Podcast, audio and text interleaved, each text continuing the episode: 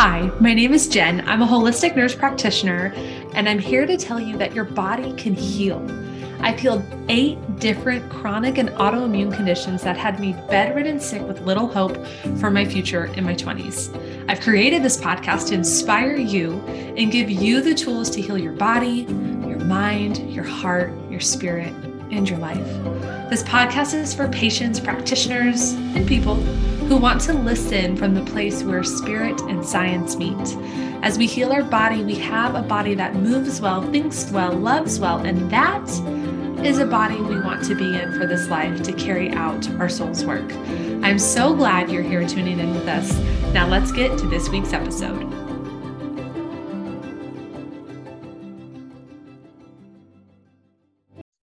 I couldn't figure it out. Mm. So I made an appointment with a therapist. And I remember going to him and I remember sitting down and I remember saying to him, Daniel, I really want to get smart about money. You've got to help me. I really want to get smart. And he looked me in the eye and he said right to me, he said, no, you don't. And it was like, there was a part of me that I couldn't argue. It was like, he hit something in me. He hit, and that's the first time I realized there were parts of me that were afraid that if I got smart, my parents would disown me, that I would lose everything. It's better to let my husband do that than, than me. And that my biggest fear was that a man wouldn't love me if I was financially successful. And it was only by working on those blocks and releasing them.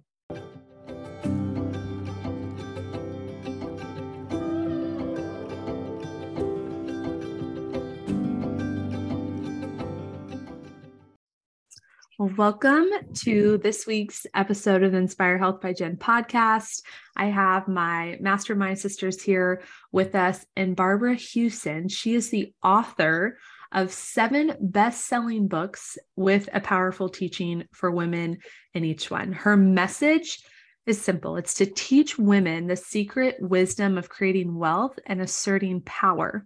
As her story goes, she grew up relying on her father, the R of H and R Block, then her husband to manage her inheritance. But early in the marriage, she found out her husband was a compulsive gambler. She explained she continued to let him handle all of the finances because that's how scared and intimidated she was by money at first. Soon after, she received a tax bill for over one million dollars for illegal deals from her ex-husband. He'd left the country. She didn't have anywhere close to one million dollars, and her father wouldn't lend her the money. She had three daughters and one baby at the time. That's when Barbara knew she had to get smart, and she did. So today, Barbara is here to share her journey to financial independence in hopes of inspiring and even better motivating us to become smart or smarter with money and earn more than we're making now. It's much simpler and more in control than we may even realize. So Barbara, welcome. I'm so glad you're here. And I think in everyone's head right now, they're like, okay, so your husband, he fled the country. And so how did you manage to go from not being in a great place with money from a one million dollars tax bill to being in a really great place financially with freedom in your life and now teaching women about money? Damn. it's, it was an incredible experience. Um, I, I mean, I put for fifteen years, I knew he was a compulsive gambler and I knew he was gambling my inheritance away, and I continued to let him do it. Mm. And after our divorce and after I got over a million dollars in tax bills, I was just terrified. I was absolutely terrified. And every time I go to the bank, it said, sorry, no money, sorry, no money. I wasn't talking to my parents because they wouldn't lend me the money and wouldn't help me, which I have since thanked my father for, for not lending me the money. That was the best thing he could have done. But at the time, I was furious, but I was scared. And so what I did is I went to classes and I read the books, all those things you're supposed to do, and my eyes would glaze over and my brain would fog up. And I just felt terminally stupid. But I knew I had to get smart because I had these three kids and I did not want to raise them on the street. And people say, you would never be on the street. Oh, it to me at that time, and I wasn't talking to my parents. It felt very real to me. I didn't know what I was going to do, but I swear to God, I was committed. I was committed because of my children. I had a spiritual teacher say to me, if you can't do it for you, do it for someone you love more than you. And my children became my motivation, but I didn't know how. But I believe when you make a commitment, the universe revolves to help you reach your goal. And the damnedest thing happened. I, I was a, a journalist at the time, and I was writing for the San Francisco Business Times. And out of the blue, I was hired for a research project to interview women who were smart with money. And those interviews changed my life. As I heard their stories, how they all went from feeling ignorant to being smart about money, because no one pops out of the womb understanding how to manage money. When I heard their stories, it changed everything. And that's when I started to get smart too. And it was so interesting because I not only got smart, but I wrote my first book. And my first book was based on those early interviews. And what I realized in that book from, from uh, the interviews with all those women who were smart with money, what I realized, it wasn't so much what they did, it was how they thought. And when I shifted my thinking, everything changed. And when, that was the, the thesis for the first book, Prince Charming Isn't Coming: How Women Get Smart About Money. And the interesting thing is my last book, my seventh book, which my first book came out in nineteen ninety-seven, and it's still selling, which is amazing. My mm-hmm. last book came out last in twenty twenty-one, and it was called Rewire for Wealth, and it was all about how to change your thinking. It took me like twenty-five years to figure out how you can scientifically change your thinking. And this was, you already started to reach financial levels that felt good to you before the thinking changed. Well, no, no, it changed over time. Mm-hmm. After I, I wrote, read that, after I did those interviews, I started incorporating those changes into my thinking. Mm-hmm. And it's like the, it's like the, the, the veils lifted, and I could suddenly see, and I could suddenly understand money. And it just, it was a gradual process. It didn't happen overnight, but I started to understand money. I started to make money. I started to manage money. And it just like, there were times when I thought, who is this woman? Who is she? Yeah. And I just feel like God gave me that family. God gave me that husband, because this was my purpose. This is what I was here to do. Yeah. Empower women financially. And you always say that problems with money are never about money. And what do you mean by that? If you look at any situation, any problem with money, you will see it's not the money that's the problem. And I saw this with so many women I interviewed. It was their, their fear of or ambivalence about power that kept them. So problems with money are not about money. They're about power. I def- it's about who we have to become to become a good steward of our money. Uh, I, I define a powerful woman as someone who knows who she is, who knows what she wants, and expresses that in the world unapologetically. So essentially, our fear of power is our fear of becoming all of who we're meant to be, instead of watering ourselves down so we don't make waves. I love that you talk about a spiritual aspect to your money evolution and your relationship and your, your path to, to wealth. Tell me about that spiritual piece and what it's done for you. And I remember specifically in, in Sacred Success, you talk about a book that has really helped you as well. I discovered in nineteen eighty-two, The Course in Miracles. I don't know if anybody's familiar with The Course in Miracles. The Course in Miracles is a spiritual text. It's like this big. It is really, really hard. Emma, I just love your facial expressions. I get such a kick out of you. She's loving it. You are so much fun. I bet you'd be great at a party, but I digress. But, but this, but that Course in Miracles is a spiritual text that was channeled. And I can talk more about it in the story if you're interested, how it came to be.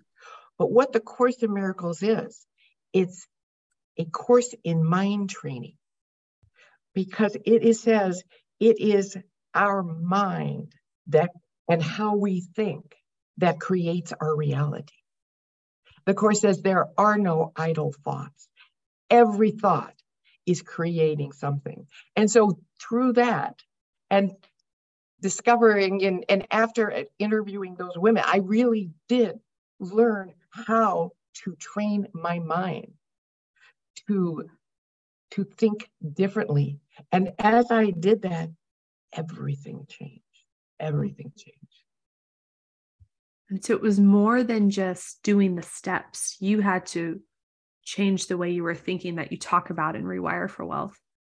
I really believe, I really believe that financial success is not just a practical process, not just, you know, knowing the difference between a stock and a bond and knowing how to negotiate. That, that's important. But if you have trouble, like I did, then it's really, then I believe financial success becomes a four-pronged process.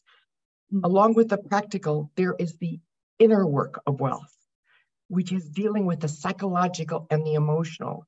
There is the higher work of wealth, which is the spiritual. I believe we are all on this planet for a purpose, but we can't possibly pursue our purpose and playful out if we're drowning in debt or struggling to make ends meet. So it's yeah. understanding why we're here, why we want to create wealth, why we want to make more money. What is that purpose? And the fourth, the fourth prong of this is what I call the deeper work of wealth, which is the mind-brain connection. Yes. And I always talk to this mastermind group and then anyone that I come across with about the financial conversation, like money is energy. It's more than just like what you said, understanding bonds and understanding like the logistics. It's, it's how we think about it. It's how we relate to it. And you talk about three levels of financial development that as women, we can understand and we can practice. Can you go into those for us? Yes. And before I do, let me just say that money is energy. Everything is energy. We are energy. The tree outside is energy. The chair you're sitting on. So therefore, if you want to have more of whatever you want, then you have to vibrate at a higher energy. And if you can look at financial success as not just a practical, but an energetic process so that you can attract higher levels. That wasn't the question. So the question was, there are three levels of financial development. Let me say what they are and just a little bit about it. There, the first level is survival, stability, and affluence. Survival is not enough. Stability is just enough. And affluence is more than enough. To go from survival to stability, from not enough to just enough. The key here is you must have a profit motive. Sounds obvious, but you must love money. Money's a good thing. You want money. So many, especially women on a spiritual path, tend to think that wanting money is bad or the people who have it are bad. So it's very important to go from survival to stability to really get that profit motive wired in. But what I found, what I realized, to go from stability to affluence is a different process. Yes, you start with a profit motive, but a profit is not the primary goal mm-hmm. of this. The primary goal of affluence is the primary goal is, is no longer profit, it is greatness. Mm. It's achieving greatness. And I define greatness, paraphrasing a quote by Fred Buchner, greatness is that place where your deep gladness, doing what you were put on this earth to do, where your deep gladness meets the world's deep hunger. Mm, that is so good. Can you repeat that? greatness is that place where your deep gladness, doing what you were put on this planet to do, pursuing your God-given purpose, where your your where that meets the world's deep hunger. Mm. So if a woman or a man, well, let's talk about ladies today. Is well, I don't know anything about men other than my husband. I don't I don't work with men. I don't interview men. So don't ask me about men. Sorry, guys, you're on your own. Okay, ladies, if we're at this survival place with our finances where we don't have enough and it's creating just havoc in our nervous system and we feel unstable, would you say we need to move through stability first, or can we set our sights on greatness and skip right to influence? Um, no, there's there's healing that needs to be done. That mm-hmm. if you're at all in, as you said, your you, your nervous system is destabilized. If you have any kind of trauma or any kind of blocks or distorted beliefs that are keeping you from that stability, from having enough, then you have to go through the healing. You can't jump over. I tried, believe me, I tried. Everything changed for me. I was trying, you know, I got divorced. I, I, I, I, I did all my, I, I interviewed those women. I was doing great. I was getting my financial act together. And all of a sudden, I just slipped. It's like, I, it just, there was this breakdown. And it's, I stopped doing what I needed to do. I went in total resistance. I couldn't figure it out. Mm. So I made an appointment with a therapist. And I remember going to him, and I remember sitting down, and I remember saying to him, Daniel, I really want to get smart about money. You've got to help me. I really want to get smart. And he looked me in the eye, and he said right to me, he said, no, you don't. And it was like, there was a part of me that I couldn't argue. It was like, he hit something in me. He hit, and that's the first time I realized there were parts of me that was, were afraid that if I got smart, my parents would disown me, that I would lose everything. It's better to let my husband do that than, than me. And that my biggest fear was that a man wouldn't love me if I was financially successful.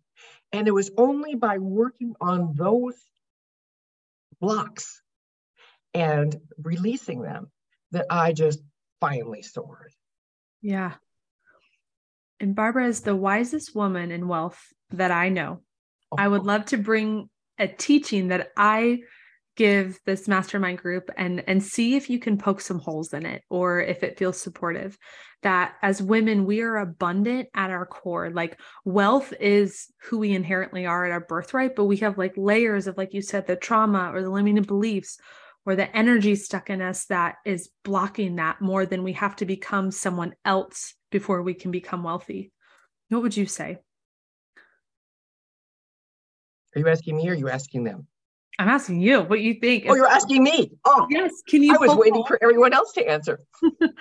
um, I believe everyone on, I believe that we are born to be abundant beings. And it's so interesting. I, That that literally, as women, money is our birthright. Do you know the name money came from the Roman goddess Moneta? And she love that. Her her I think her Greek name was Juno, but she what the first mint was in her temple, Moneta. It is our birthright. But most of us have what I have called toxic wealth syndrome. In other words, it has been conditioned out of us. We have it, had beliefs implanted in us, whether from the family or the church or society or the patriarchy, that we can't, we shouldn't, we don't want it.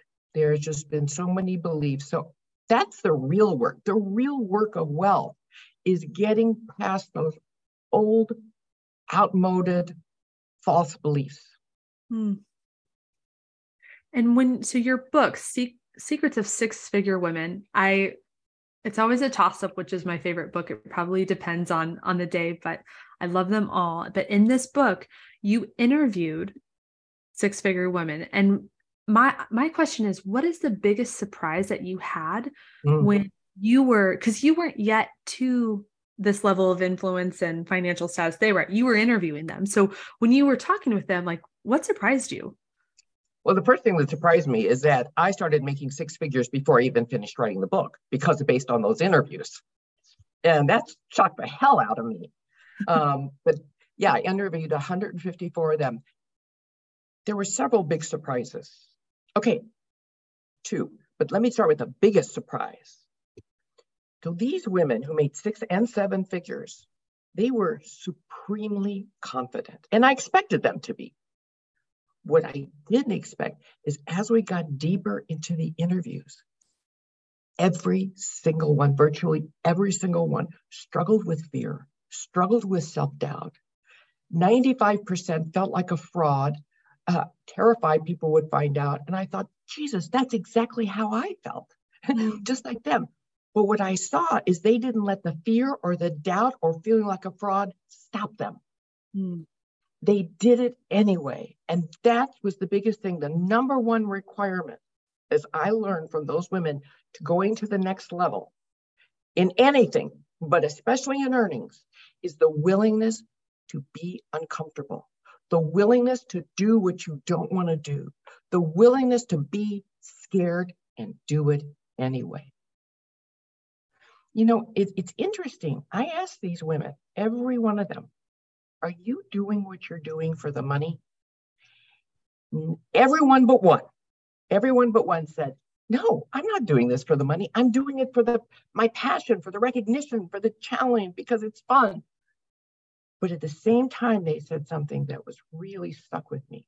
They said that at the same time, I damn well want to be well compensated because I know I'm worth it. And I realized that was equally important, is to really owning my value, to really feeling my worth. And uh, I would stand, I would stand in front of the mirror and I would say, God damn it, you're smart, Barbara. Oh, you are, you got this, girl, you got this. I would do things like that and it, I would laugh and it would feel silly, but I noticed, I noticed my, my confidence rising. So it, when you can do that, and it's by doing what you fear, that's the thing, by doing what you fear. And even if you fall down, you get back up, but eventually you succeed. That's where confidence comes from. There's a saying I heard when I was in college and I never forgot it. Confidence is a memory of success, and success in anything always lies just outside our comfort zone. I love that.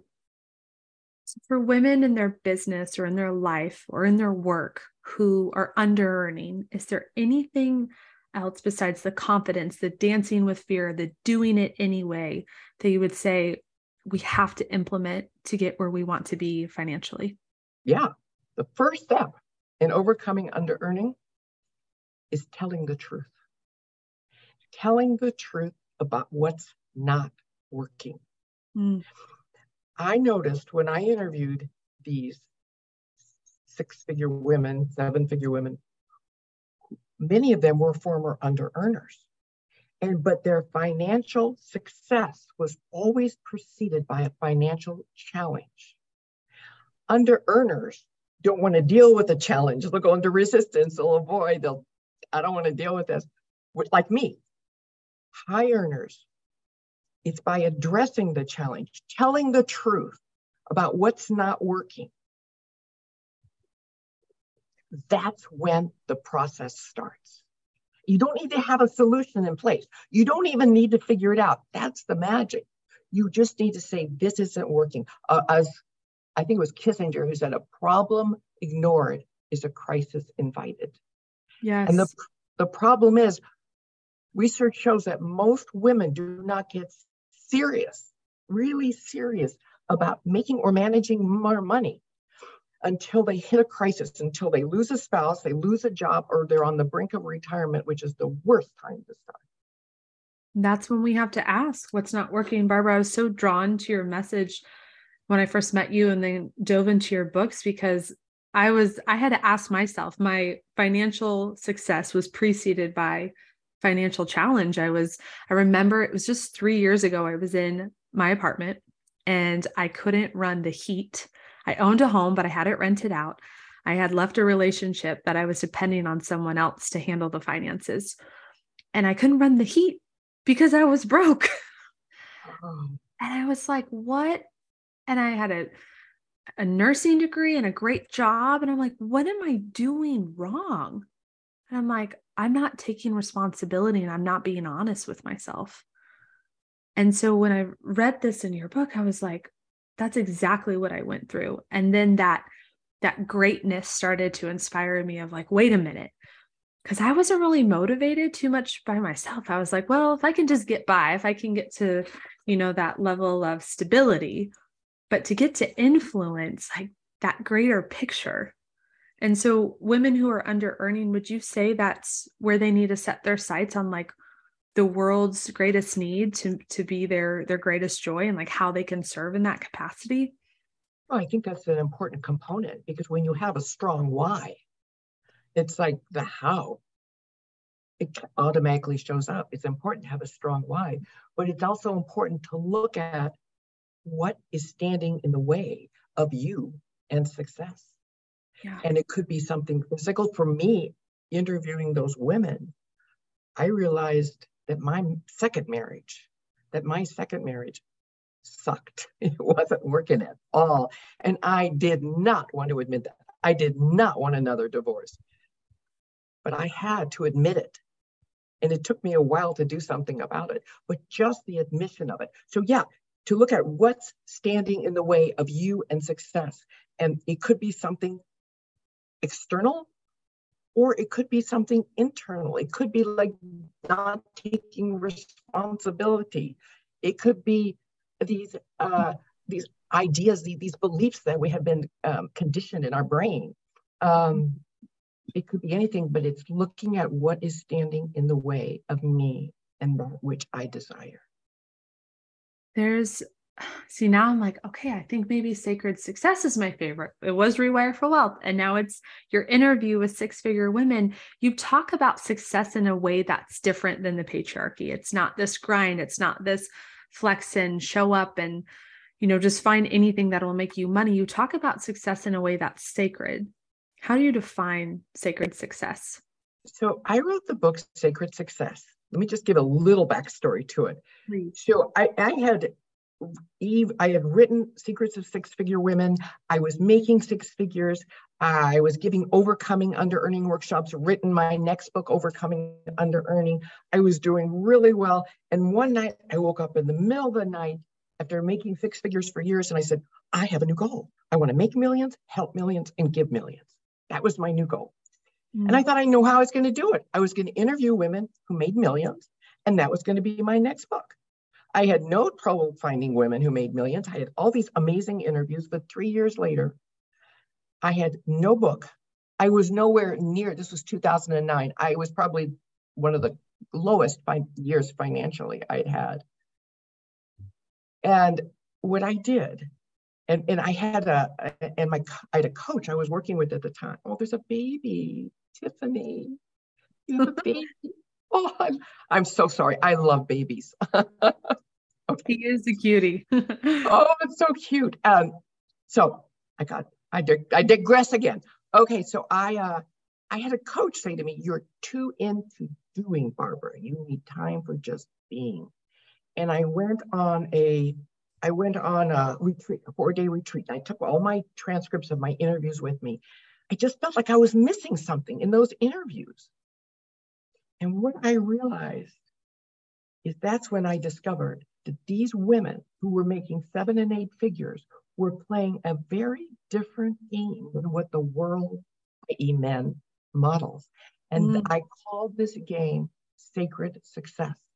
And sacred success means pursuing your soul purpose for your own bliss and the benefit of others while being richly rewarded. And when I started looking at it differently, and I started saying, looking at it like, okay, I'm going for greatness. Yes, I intend to be richly rewarded. Yes, my intention is, but I was more focused on my purpose. success became more spiritually focused, mm-hmm. whilst, while still having that strong intention. Would you say that finding your soul's purpose is a spiritual process? It's not a business plan or mapping it out with a financial advisor? Um, you know, it's so interesting. I had a coach one time years ago, and I wanted to help her, have me help her, have her help me do a business plan. And when we started off looking for my purpose, what's my purpose? And I said, wait, I want to do a business plan. She said, that's part, that's the, that's the foundation of a business plan, because how can you have a successful business if you're running at odds with what you're here to do, with what your soul desires to do? So uh, I think finding your purpose, and the purpose can be a big global initiative, you know, world peace, but it could be just something like spreading joy or having fun. It, it whatever is here that I thought my purpose, I thought my purpose until I wrote Sacred Success, I thought my purpose was to financially empower women. Mm. But after those interviews, I realized that's my, that's not my purpose. Money is just a metaphor. It's a metaphor. And what I wanted was to be a spiritual teacher, hmm. to integrate spiritual practices with wealth building, and which I believe made that the, the, the, the, the, the, the root, your foundation, your financial foundation, so much stronger. Yes, I love that. And that is one of the many reasons that I really love following your work and see you as such a great teacher. So what's the number one requirement for upping your earnings as a woman? Is spirituality, does that come into play? The number one requirement. And yeah, spirituality comes into to play for sure, but not maybe in the way you think. The number one requirement is what I, the one I said is you have to be willing to be uncomfortable. You have to be willing to go where you fear. You have to, there's something I called a high earner slogan. They all said, anytime they got an opportunity, anytime someone asked them to do some things, they always said, if it's not illegal or immoral, I just say yes. That's how you succeed. You do the things you're scared to do. Now, it's a spiritual practice, because if you're only trusting yourself, you're going to be really scared.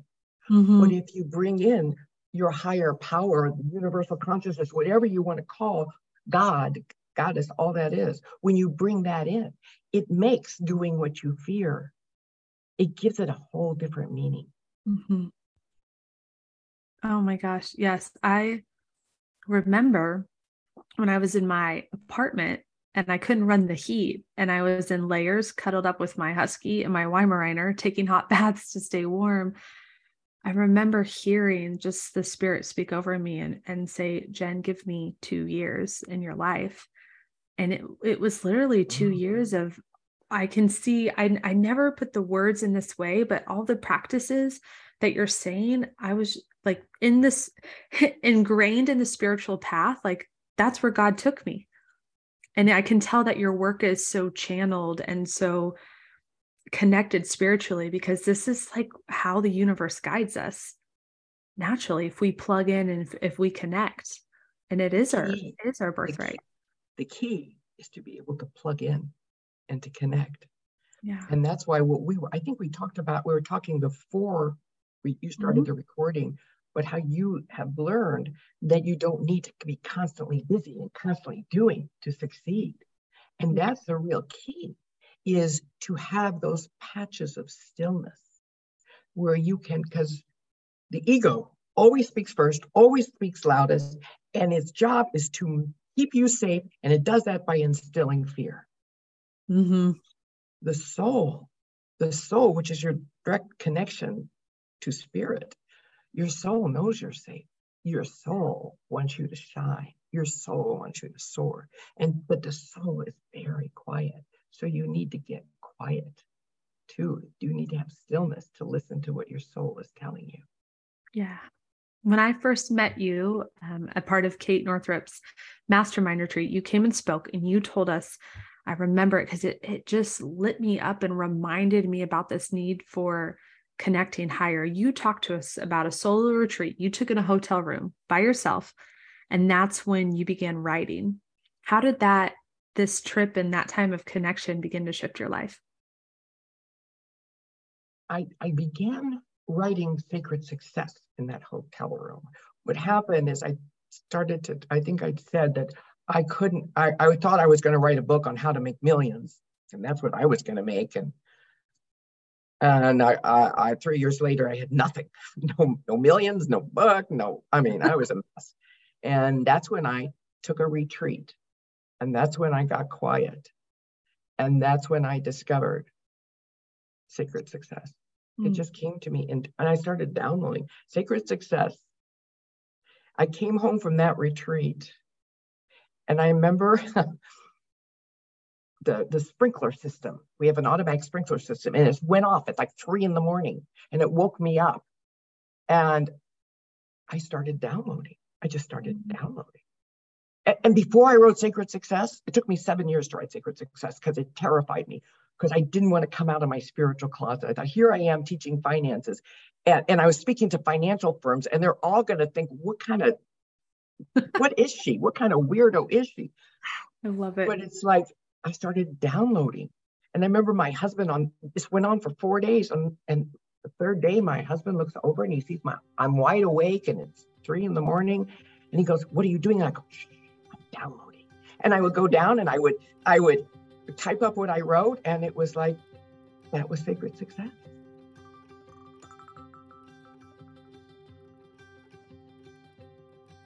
I am looking for four women, and maybe you're one of them. Here's how you know. I want you to pay attention to your body lighting up at the following opportunity as I speak it to you. Have you been feeling a feminine energy disconnect in your life? Do you find that you continually perform, produce, and persevere, no matter the circumstances? Are you feeling drained, restrained, and stuck in mundane structures in your life? Do you have chronic health ailments? And do you feel like you're always pushing, striving, and stressing to reach results? This is an example of feminine energy disconnect. So for example, you might be feeling hormonal imbalance, chronic inflammation, disconnected from your intuition, shielding yourself from emotions and love and the good and the bad trying to reach you, ignoring your own body's rescues because it doesn't feel safe, disengaged from your menstrual cycle, sexuality, or the moon. And last but not least, you some days feel like a control freak. The divine feminine is calling all of us to stop forcing and to start flowing in a state of ease and bliss. Our bodies are ready to heal, ladies, and our minds are ready to be set free. I want to offer you a different kind of medicine. That is why I'm inviting you to our women's retreat, April twenty-third through the twenty-eighth in Jalapa, Mexico. This is a six day and five night expansive healing journey offered in Mexico's best hidden secrets. Jalapa is a small cove surrounded by nature, the ocean, the jungle, and a private beach just two minutes away from where we're staying. I'm calling all women, pre, peri, and postmenopausal, to come open up the valve to your feminine energy and revive your female spirit. Because once you tap into the sacred sacral energy, you open the doors to manifesting a rich and abundant life of markedly improved health, deeper relationships, creativity, purpose, passion, and pure bliss. Is your body lighting up yet? Mine sure is, and I would love to have you there. So you'll get your own, or with a roomy, private view, ocean room, organic, clean food. You know, if you've been listening to the show, I am all about the nutrition, and the nutrition here is Symptomless Gen Improved. We'll have daily yoga, functional integrative medicine sessions, cycle syncing and hormone learning, pelvic floor healing, meditation, private sessions with massage or Watsu, divine feminine breath work, somatic dance, excursions. You can go into town. There's waterfalls. We have a shaman coming. There's a chemical-free pool and hot tub, two beaches within a walk. There's a poolside juice and smoothie bar. The retreat campus is alcohol-free. And then we will do a retreat prep call and guided pre-healing to get everyone prepared. So just imagine yourself creating change from a loving space to truly embrace and shift into the reality you desire. honoring yourself as the sacred divine feminine you are and bringing vitality back into your body. Imagine yourself appreciating the bliss in every season of your life, synchronizing with life's miracles, and radiating a frequency of abundance and reclaiming your self-work. This is exactly what will happen when you embody this retreat experience with us. So check out the link in the show notes to reserve your spot. We have just a couple spots left, and I would love for you to be one of them while they are available. And as always, if you have questions, you can ask them on the retreat form, link in the show notes.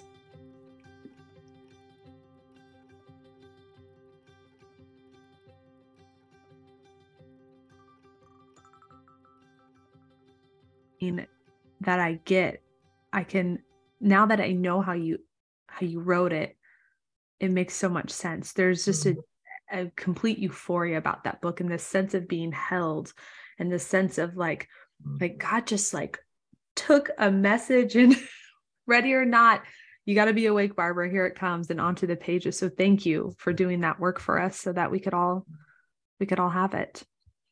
Okay. But your, your latest book, Rewire for Wealth, is equally as powerful and as beautiful, has some neuroscience. I like to geek out. What is, what do you love most about your latest book, Rewire for Wealth? I always, every book I've ever written, I'm never an expert. I'm I, people write books because they're experts, not me. I write books because I want to learn it. Mm. And what happened, I saw that my, I just had this feeling that I could help women. I could really expedite the learning curve somehow. I just felt there was more. There was more that I wasn't getting. And I was feeling very frustrated. And I was praying. I was praying, there's more. I know it, but I can't figure out what it is. And one day, an article about neuroscience showed up in my inbox. I knew nothing about neuroscience, nothing. But I swear, I read that article and I know my brain lit up like a Christmas tree. And it said, this is it. This is what you've been searching for. So I spent, I don't know, four or five years studying neuroscience and applying it to me and to my clients. And I came up with a three, a very simple three-step process to train your mind, to reprogram your brain for wealth and well-being, and really whatever else you want. What are so those my favorite, steps? Do I? What are the three steps? We share them? Okay. Yeah, I'll tell you. So these okay. three steps, I'm going to share the three steps. I'm going to share them. They are so simple. I mean, it's so freaking simple, but it's so, it takes massive effort at the beginning. If you can do these steps consistently for say two or three weeks, you're home free. Mm. And the three steps are recognize, reframe, respond differently. Mm. Let me explain, but before I explain, let me just give a little explanation. Your brain is responsible for your choices, for your behavior. Your brain determines your behavior. Everything you do, everything you say, everything you see, everything you think is determined by the way your brain is wired. Mm-hmm. And the brain is this organ in your head, right? Your mind is not an organ in your head. It's an intangible source of thought and feeling. And it is the thought and feelings that come from your mind that go to your brain and shape your brain. And those thoughts and feelings talk to these nerve cells, and the nerve cells talk to each other. Oh, there's not enough. There's not enough. There's not enough. And they form this neural pathway, and this neural pathway goes so deep. And before you know it, your brain will not see and will not hear and will not do anything that doesn't conform to its beliefs, to those neural pathways. So the idea is to change the neural pathways. So this is how you use your mind to re-sculpt your brain. So the first step, recognize, reframe, respond differently. So the first step is to recognize the thoughts that are causing you problems, that are creating behaviors that you don't want. So let's say you're, you can't, you have a thought, there's never enough, or I'm not enough. So you keep thinking those thoughts, and that suddenly that's, that's it. You will start doing and creating things that, unconsciously, to prove not enough. But here's what you do. So you recognize the thought, but you recognize it in a certain way. You recognize it with curiosity. Mm. Isn't that interesting? I'm having a thought, there's never enough. Or isn't that interesting? I'm having a thought that I'm not enough. What, and when you phrase it, isn't that interesting? I'm having a thought about, it separates you from your thought. When you say, there's not enough, you say it as if it's true, but it's not. It's just a decision you made that became a belief. So when you say, isn't that interesting? I'm having a thought about, you separate yourself from that thought. And it's an important step in order to do the second one. And the second step is you reframe. It's how can you see this? There, there's a prayer, and there, there's a lesson in A Course in Miracles that I use as a prayer when I reframe. Above all else, how can I see this differently? Mm. So what you do is you reframe it to a more positive way to view it. There's plenty. There's more than enough. I'm plenty. I'm more than enough. I, I can handle this. It's whatever. You create an affirmation. So every time you recognize that you're having a thought about, you reframe it and say the positive affirmation to yourself. Do you believe it? No, of course you don't. Of course you don't. When you first heard there's never enough, you didn't believe it either until your parents kept saying it over and over and over and over, and you started believing it. That's so true. It's true. So you start, you keep saying to yourself, there's plenty, there's more than enough. And then you respond differently as if that reframe is true. And you respond differently. You do things that don't feel natural. So people who think, but if there's never enough, so if there's more than enough, then I can go out and spend. No, that is your brain's way of keeping you not enough. So what you do is you reframe and do things that will support there's more than enough. You do things that will support that new belief you're trying to integrate in. And you do this, you do this for three weeks and you do it consistent because repetition is the key. You do this over and over. You will be amazed how things will just shift. I'm doing it. You said something really mind-opening for me about kids. Kids and animals, they're never questioning where their next source of food, money, whatever comes from. Like that is something that we develop really from our caregivers. And then in the book, you talk about the difference between men and women. So for those of us who are, you know, have partners who might feel different about money, or we're working on our, our money beliefs and they, maybe they're, they're not catching up. How do men and women differ in the way they process financial information? How can we understand our brains in that way? Oh, so many differences. But one of the biggest, I, I, like one of my biggest, one of the biggest difference is what sent me in to writing this book is when I read that men and women process financial information differently. That when men look at the market and investing, they get all excited. They see it as a cool challenge. When women look at the market and investing, they see it as a threat.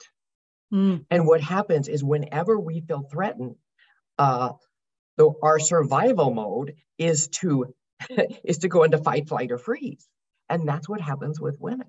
And when I read that, that's when I knew I had to bring in neuroscience. I had to help women understand that when they see the threat, they have to change that, the way they view the world.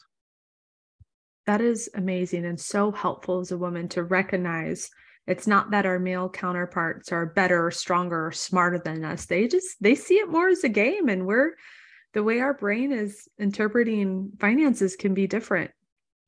They see it more as a game. They also feel it as a competitive challenge. Mm. Men invest and they give to be competitive, to be better than, to have their name is put somewhere. Wait, see, one of the problems for women is that once a woman has enough, enough to put food on the table, a roof over her head, maybe enough to get a mani-pedi, you know, every once in a while, she's no longer motivated by money. Mm-hmm. What motivates women, we are not motivated by money, every woman I've seen. What motivates us is the opportunity to help others, mm-hmm. to give back to our communities. That's what motivates us. That's why I believe that that whole premise of sacred success is so important. Because mm-hmm. when we have that strong why, that's what motivates us. It's not the money. Yeah, our definition of greatness can vary quite differently between men and women. I want to ask one question that can wrap us up before the ladies come in and ask their own questions that I think is really important for, for busy women. We, most women are busy women, but what are three things a woman can do to get smart about money, especially when she's busy? Uh, so this is what I did. Not because I was busy, because I was scared, but it's really good for busy women. So if you do these three things, you will be amazed at the end of a couple months how different your relationship with money will be, because financial success, it's small steps consistently taken that create the remarkable results.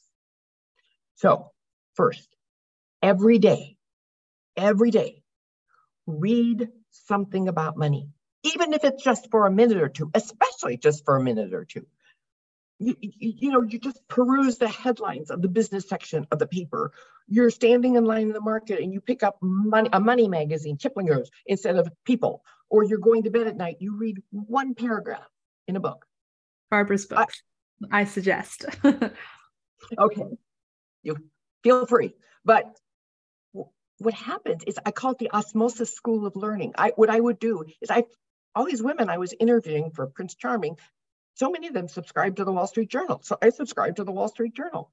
Well, that sucker came every day and I couldn't understand what it said. So I took the finance section and I put it on the kitchen counter, and every day I walk by it and I swear, I swear by osmosis, I started, and I still do that. If I don't have time to read the whole journal, I'll just, I'll just peruse the headlines. So every day read something about money, because it's just familiarizing yourself with the jargon and the current trends.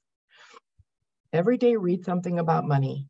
Every week, have a conversation about money, preferably with someone who knows more than you.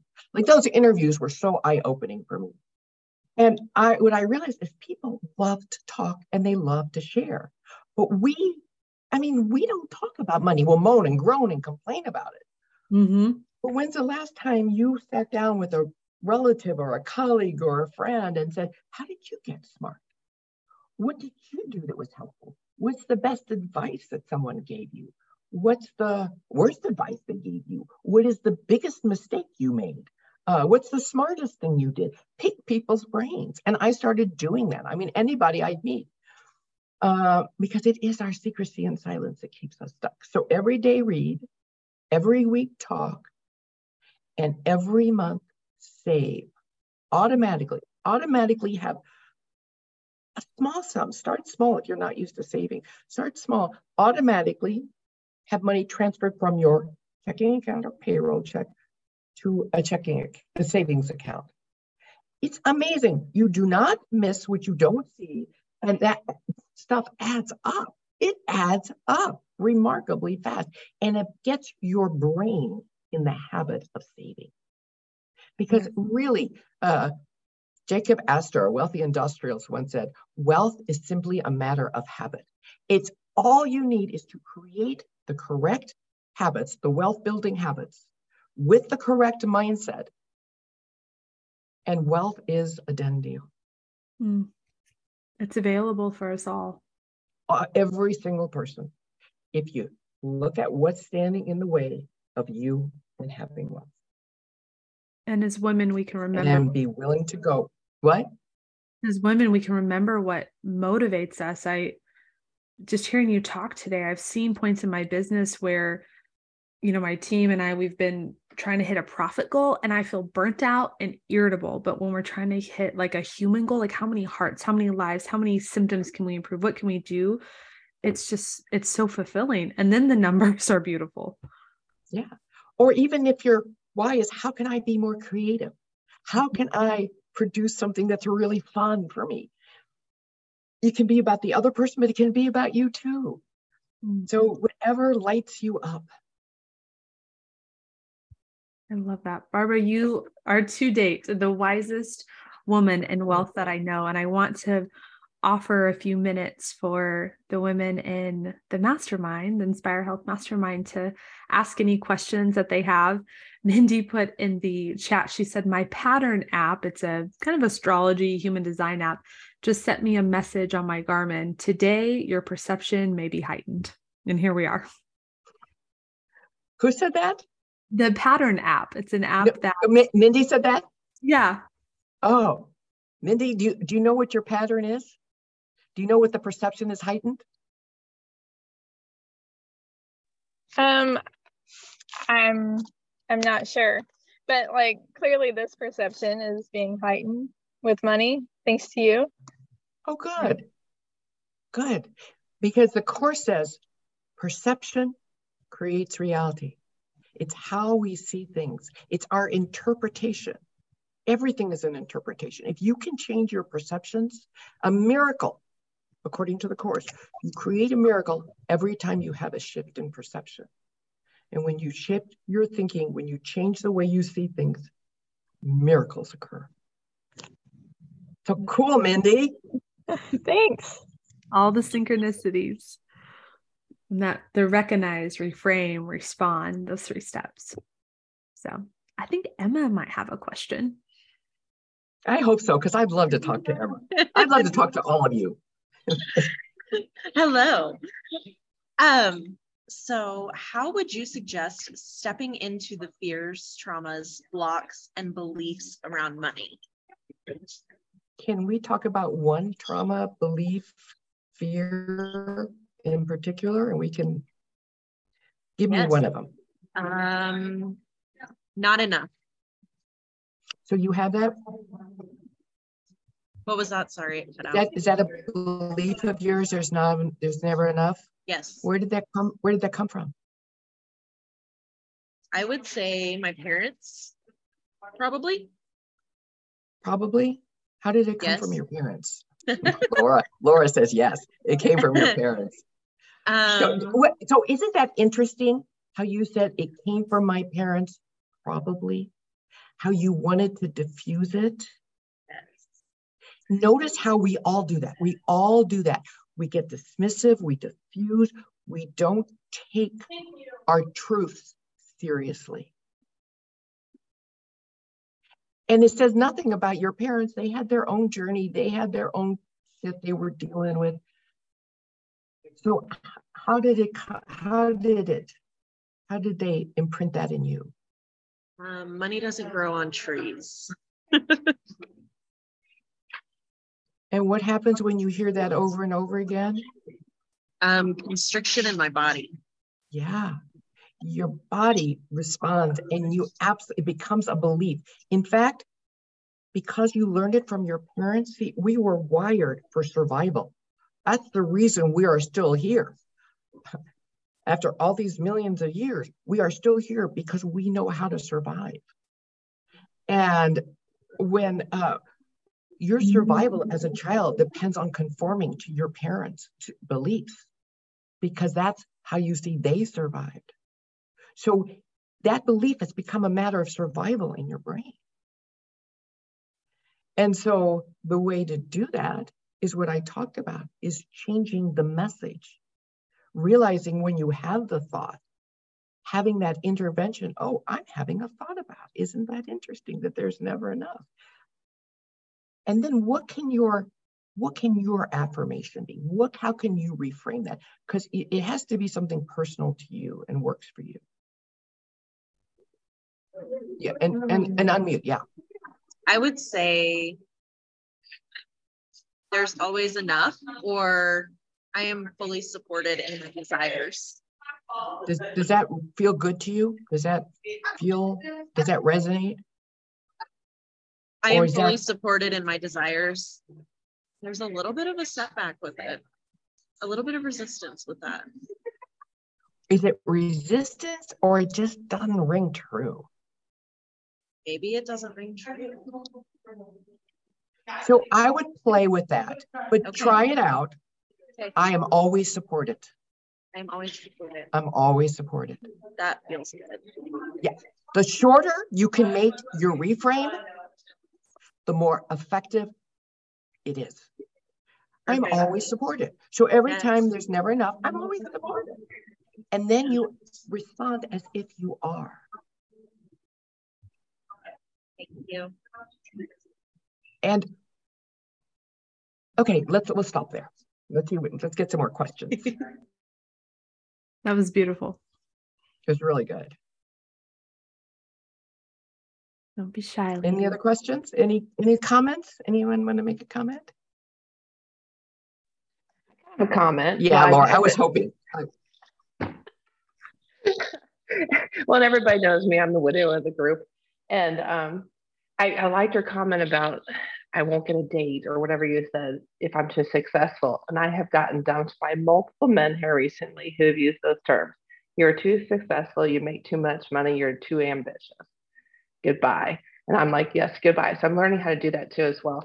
But it's but when Laura, we're when what, Emma's what what I would hope you would learn to do is change that belief so you stop attracting those men. Yeah, because we're working you on it. Are attracting those men. You are falling for those men. Yes. And it played into what Emma had to say about her parents, because that just went boom, because we have a very patriarchy family where the male does all the supporting. And I went from my father's house to my husband's house, and, and well, we were equals when we got married, and then he became the main supporter.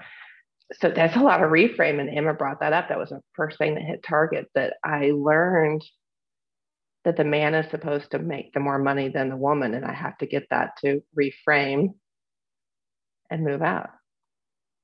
And how, thanks for bringing that up today. How can you, Laura, reframe that? That's a really good question. I'm and, and Jen knows this. I'm struggling with this one a lot. Well, let, let, um, let's, wait, wait, wait, wait. Just you're saying, I'm struggling with this a lot. Your words are so powerful. The words that come out of your mouth and go through your head is what is affecting you more than anything. Sure. So even you're saying, I'm struggling with that, I would invite you to stop saying that. Because you're bringing in the struggle. Because you're, yeah, yeah you're confirming, I'm struggling.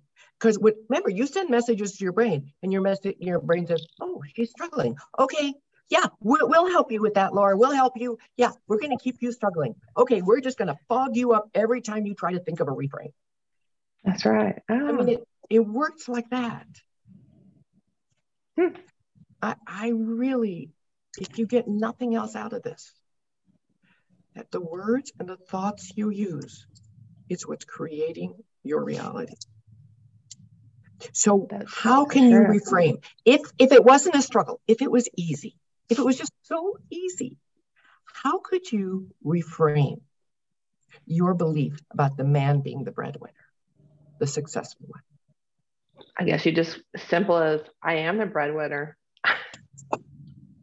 Look at your face. Did you see that? that? Yes, as simple as that. I am the breadwinner, or I am successful. I can be as successful as I desire to. That's right. Success is mine. And if you can do the affirmation, the reframe with I am, do you know about I am affirmations? How powerful. Learning about them. So Wayne Dyer talks about this in one of his YouTube videos, but I, I heard about this before him. There's a story that when Moses first talked to God, Moses asked God what his name was. And God said, I am that I am. So every time you do the I am that, you are invoking God. And it makes it more powerful. which gives me chills. And I, I love that. And I believe it. And I, like, sometimes I'll wake up in the middle of the night and I'll just go, I am happy. I am successful. I am healthy. I am successful. I am a successful. I am more successful than I ever thought I could be, whatever. How does that feel, Laura? Well, that makes it easy. I'm all about, e I have three sons, so it's got to be easy. A short, simple sentence that starts with I am can be done. Beautiful. Yeah. Now look what happened. It was no struggle. It happened. And and you said, yeah. Jen can say, she can say you, it's a struggle, it's a struggle. No, it's a struggle because you want it to be, because it's, it's a safety thing for you. It's self-protection. Oh, I never thought about it that way.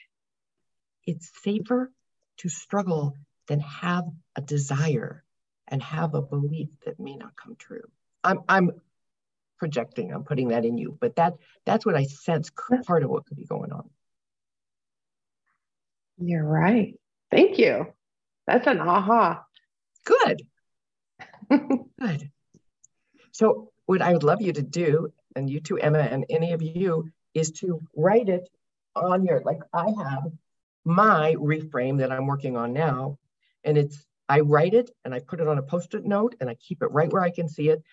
I can, my, my reframe is I can handle this, because I'm doing a new project that scares the shit out of me, excuse me, but it's just scaring me. And I just keep going, I can handle this, I can handle this. And I forget, so I have to have it written down. So I suggest you write it down. Ladies, anyone else? Be brave. I'll ask a question. Um, Barbara, thank you so much for all the information so far.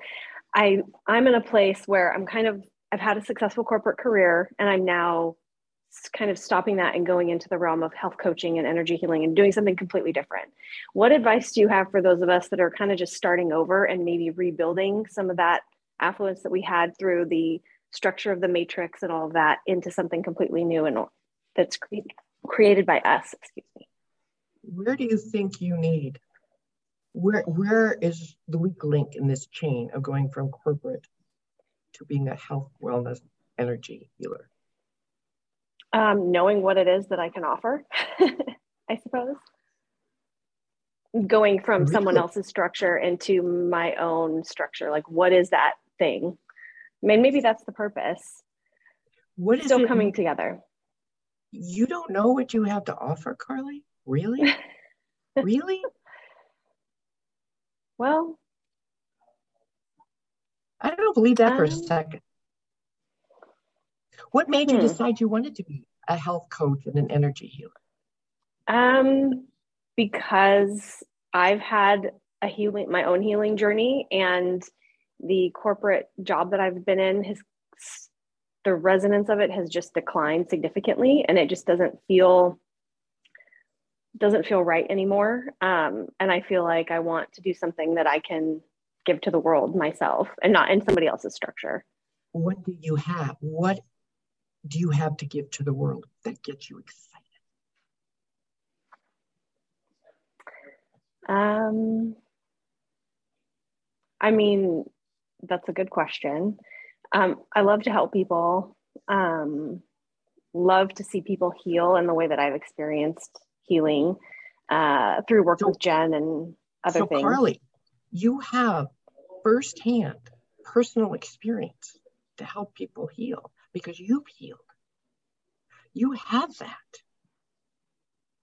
You, you didn't even go there first. No, I think... And maybe what I'm struggling with a little bit is how do I translate that and these ideas that I have that are, they're in this like simmering phase, right? I'm still, still working part-time corporate, trying to move into something new.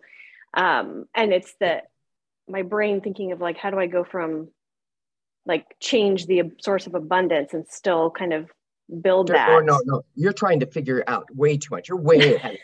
Oh, no, no, no. You're, you're light years ahead of where you need to be. Where you need to be is just think. I remember when I first met Jen and she told me that she was a healer. She helped. The first thing she told me was her story, how she healed herself. They gave her immeasurable credibility. I hired her to help my daughter. she told me what she did for herself and what she did for others. What I would love to see you do is just write down what you love to do, what personally, how you helped yourself heal, what you did. What, don't think about this as you're going, this is what goes on your resume or this is what goes on your website. Don't think about that. Come from your heart, come from your soul. The number one, the number one step, the first step in overcoming underearning is tell the truth. Tell the truth about what's not working, but tell the truth about what is working. So that's what I want you to do, is really sit down and okay. get some quiet time and tell the truth about what you bring to the table, why you have value. And this is not a time for false modesty. It's not a time, because right now your self-image is of a corporate person. And it's the time to step out of that and see yourself fully as a full healer, as a healer. You are a healer.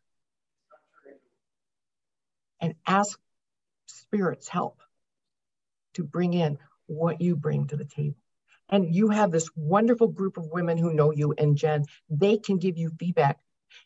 Ask them, what do you see in me that I don't see in myself that I can bring to my new chapter? Okay. How do you feel about that, Carly? Really? I feel good about it. Um, it one of the things we've been working on with me is just like um, getting out of that masculine corporate and trying to get into the receiving creative part. And so that that's difficult for me just because of years of running in that running on that treadmill. And so that sounds very aligned with that. Um, so something I got to work on. Can you have an affirmation? This is going to be so easy. It's going to be so easy. I have no trouble thinking of it. Do you believe it? No. Just keep saying, I have no trouble thinking of these things. I have no trouble coming from it. It's so easy.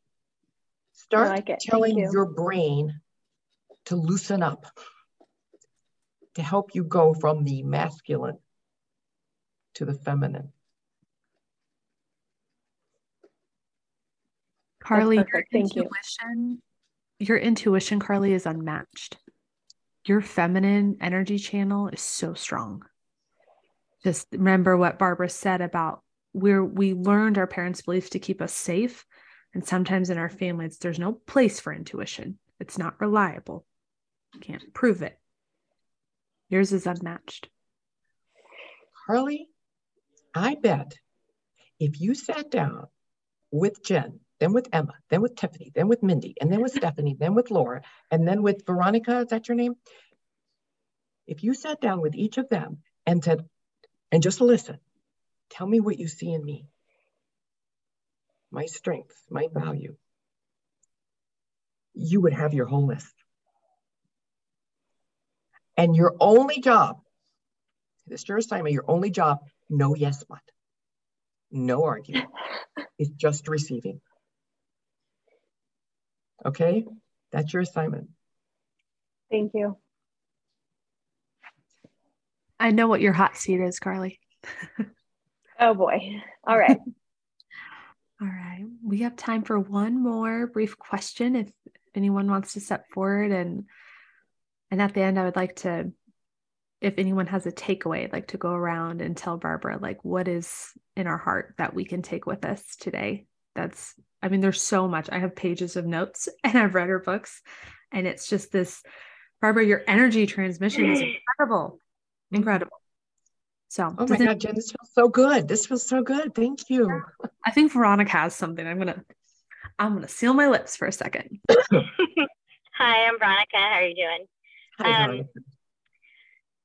I work with a life coach, and I'm amazed every time I get on a call with Jen, what she's saying, the people that I work, she's having us talk with and interviewing, it, it's, we're saying the same thing. It, it's like, I come from a very abusive childhood in every aspect, and my whole focus was, I just got to survive. You know what I mean? If I can get past my childhood and not die or, you know, take my own life, then everything is going to be wonderful. But of course, you know, there's all struggles, and money has been a big, huge struggle because it's always a bit about, I have to have another person to help me. You know, there's got to be two of us, and how am I going to do it by myself? And that's just past sort of, you know, the family D N A or, you know, what we were programmed. You know, my mom was very, very codependent on men. Um, and so it just is wonderful and empowering to hear what you're saying and know, like, that is in alignment with everything that's coming into my life and supporting me to move forward. So, because I've always had a belief I'm not good enough or pretty, you know, there's always that. There's a lot of that. I think that that's the global sort of societal sort of belief for a lot of females. Well, let me tell you something. Unhealed trauma is the biggest factor I have seen, and it's never talked about in the media. Unhealed trauma is the biggest thing that's keeping women from being financially successful. Because anytime you go to do anything that triggers that old trauma,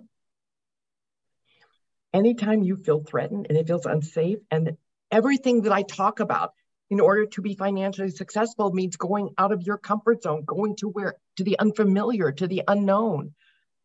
And your brain just, the thinking brain shuts down, and the uh, the, the the the the fear center goes into fight, flight, or freeze. It just does.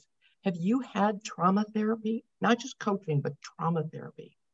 I have been a lot. Yeah, I've been doing some of that. Um, I feel like I was really resistant or completely blocked because I was so fearful and just worried about surviving, that everything was just so minimal, like as minimal as it could be, just to be able to make sure I, I, that I was going to be okay and my son was going to be okay. Um, I guess I really haven't gone into the emotional feeling part until I started actually um, talking with Jen and some of the people at the uh, uh, place that I work, which is a wellness sort of place. Um, I don't know that I've specifically done that, but I've been in counseling since I was sixteen. It was court ordered. So um, for a few years, I didn't do it. And those were some of the hardest years that I think I had, uh, especially with relationships with, you know, partners, like males, or having any kind of relationship that was an intimate relationship. And so there's still things that definitely come up about my self-worth. That's still, that's the hardest, or it seems to, and I try, yeah, I, I hear what you're saying about, my life coach has said the same thing. Whatever I'm saying, thinking, doing is co-creating. And so shifting the perception and belief, just it complete, it, I've seen it, it's been happening to me. You know, things have come my way that I thought, wow, like, all I did was think that maybe I could do something different, and all of a sudden it just shows up, you know, really quickly. So that's that's been amazing. So I just I I give you a lot of credit, Veronica. A lot of credit. You've come a long way. The fact you're even in this group and you're sharing so vulnerably says you have done a lot of work. Mm-hmm. You you got this. You got this. I know she does. Thank you for recognizing how far she's come. That's amazing. Everyone in this group. So good. Barbara, I just want to praise you with gratitude for being this receptive vessel. And you talk about receptive surrender, and you've done so much of that in your work to bring your books to us, to bring this time together to us. And thank you. I think you're, there's so much knowledge packed in this last hour and fifteen minutes. Mm-hmm. And we are so grateful. And thank you for helping this mastermind group of women understand, like, in their femininity, there's power. And at our, our core, we're abundant, and we can just peel away the layers, the trauma, we can heal. And that's the part, like, we don't have to have the fancy business plans and numbers all figured out. It's, we can, but it's at the core of, of who we are, that we're abundant and we can get there. So is there one last final message you want to give the women here today and all the women who will listen to this episode? No, I just think it's really good that you're in this group, that you got this level of support, and you got the wisdom. I mean, you all, I can tell, have are bringing so much wisdom to this group. And then Jen is like a rock star. So, yeah, you, you, you all got this. You all got this. Thank you so much, Barbara. Women are medicine. That is something that I always love to say. And your medicine has been powerful. We can't thank you enough. Thank you. I appreciate it. How was that episode with seven-time author of best-selling books, Barbara Huson? I am so grateful she could be here with us and remind us that at our core, we are wealthy, we are abundant, we are healthy. That is who we're born to be. And whether it comes to your money, or your body, or your illness, or your relationships, your body can heal, your life can heal, your money can heal. So take a, um, a leap over to w w w dot barbara dash huson dot com. Check out her books, her courses, all that she has to offer that you can dive into beyond this episode today. And as always, thank you for being here on the Inspire Health by Jen podcast. Please subscribe, leave a review, and let us know how this show is impacting your world.